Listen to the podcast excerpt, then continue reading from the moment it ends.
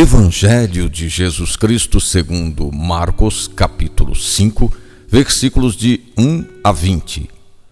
Logo que Jesus desceu do barco, um homem que tinha um espírito impuro saiu do meio dos túmulos e foi ao seu encontro.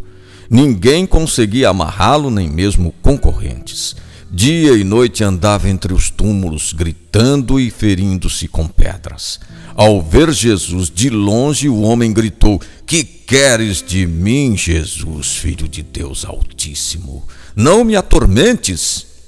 Jesus disse: Espírito impuro, sai deste homem. E perguntou-lhe: Qual é o teu nome? Legião é o meu nome, pois somos muitos. E suplicaram: Manda-nos entrar nos porcos. E os porcos, uns dois mil, se precipitaram pelo despenhadeiro no lago e foram se afogando. A narrativa de Marcos mostra a terrível situação do possesso. Morava entre os túmulos, lugar da solidão e da morte. Atentava contra a própria vida e era mantido preso como um animal. E o bem e o mal se encontram. O nome do mal é Legião, nome de um destacamento do exército romano.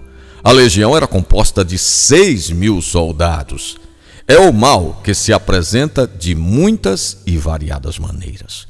O encontro termina com a derrocada total dos espíritos impuros.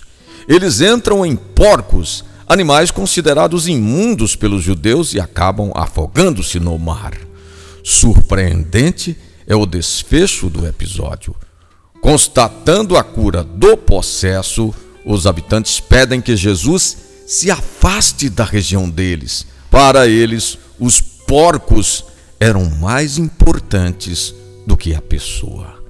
Proposta do dia: pedir que o Espírito Santo nos ajude priorizar o essencial.